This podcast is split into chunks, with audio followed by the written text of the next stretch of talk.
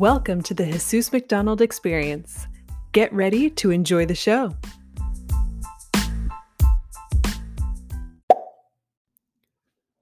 Hey guys, I just finished lunch. I just got in front of my desk right now and I hit that record button.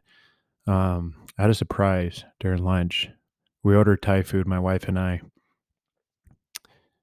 And when we took that first bite, it was spicy as heck. And I don't like spicy, not even a hint of spice. So I had to pull an audible and I had to go get a burger. Anyways, um, I want to talk about a few topics. So keep your eye out for another episode in regards to getting your team posting consistently on LinkedIn and why that's a huge impact on the business. Some of it's a no brainer for some of you. But for this episode, so last episode, this episode, I want to talk about, let me finish my thought, I guess, is I want to keep the transition going or the momentum going with 2021 web design trends. And I did talk about in my last episode some bad 2021 web design trends that I've personally have seen so far.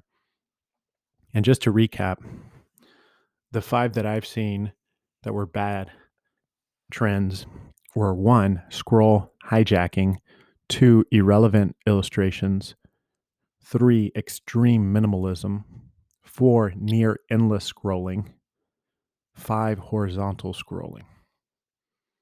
And as I mentioned in my last episode, these are just straight up annoying to have on a website. Doesn't matter what industry you're in.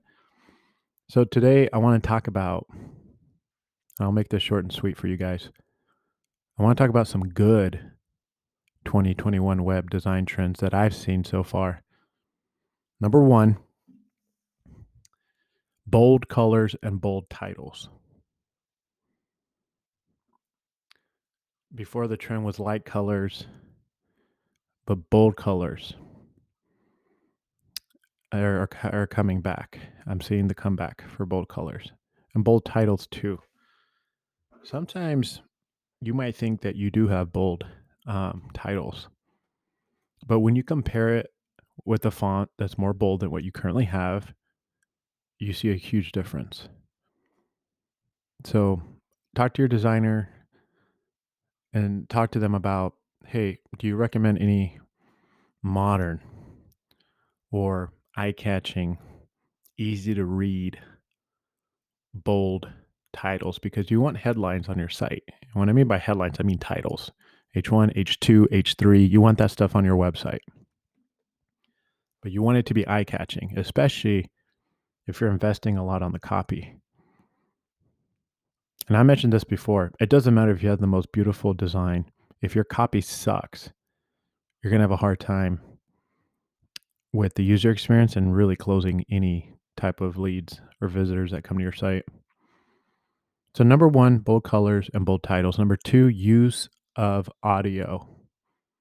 And I think about podcasting. I want to talk a little bit about this before I go on to number three. When I think about the use of audio, what I see on some websites is they'll just autoplay it with the sound on and everything, right? And if you have your sound on high, it's going to scare the crap out of you because you're like, oh, shoot, it's loud. And turn it down, down, down, down, right? but for, for this one, number two, the use of audio, I've seen it in, it definitely enhances the user's experience.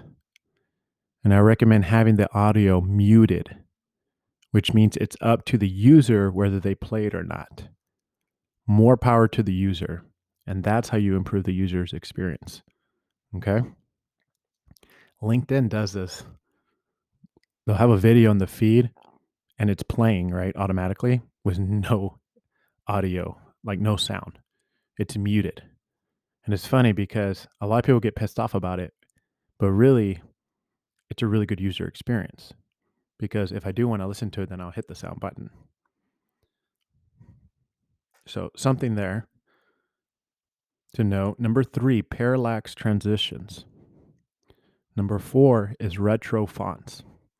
Retro fonts are having a comeback too. Uh, I had a friend, Alexander, he's on LinkedIn, and he was telling me, and you'll see it if you go to my LinkedIn profile, Jesus McDonald, go to my post that I talk about the good and the bad 2021 web design trends. And Alexander post uh, commented on my post um, for the good trends uh, for number four specifically retro fonts that Burger King. Um, I guess they did a logo redesign, but they, it's all retro. And it, honestly, it looks fantastic. It's simple, it's clean, and the retro is definitely making a comeback these days. So, and it doesn't have to be logos. I mean, it can be images. I've seen people put retro images or retro fonts with modern images. You can play around with it, have your designer work with that. Number five, 3D animations. Number six, dark mode on websites. I was uh, reading this article and it was like a DIY, like, no, not DIY. It was a did you know? D D Y K. Too many acronyms. And it was about did you know the White House website just enabled or just implemented dark mode on their website? And I think it was like this year in 2021. I may be wrong on the year, but it's current, you know.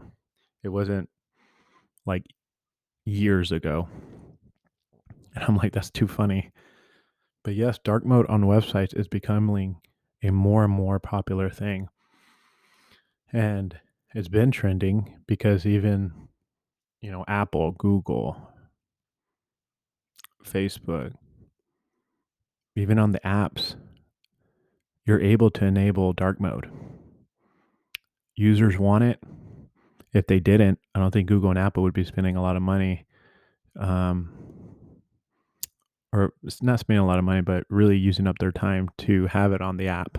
So definitely the data backs it up that it's something that users really want. I use dark mode for my Twitter account because I'm usually on Twitter in the afternoon or not even afternoon, like late evening. So something to consider. And the B2B companies that I that have a design, the B2B companies that have a design that is modern, user friendly, fresh, and uses animations, in my opinion, have already set themselves apart from their competition because they have a premium design. Tesla, Salesforce, those are premium designs, their websites. And you can easily tell by the look and feel. But I hope this helps. If you haven't seen the bad 2021 web design trends. Um, or if you haven't listened to that episode, go back, click play, and thanks for listening. You guys make it a great day. Puppy.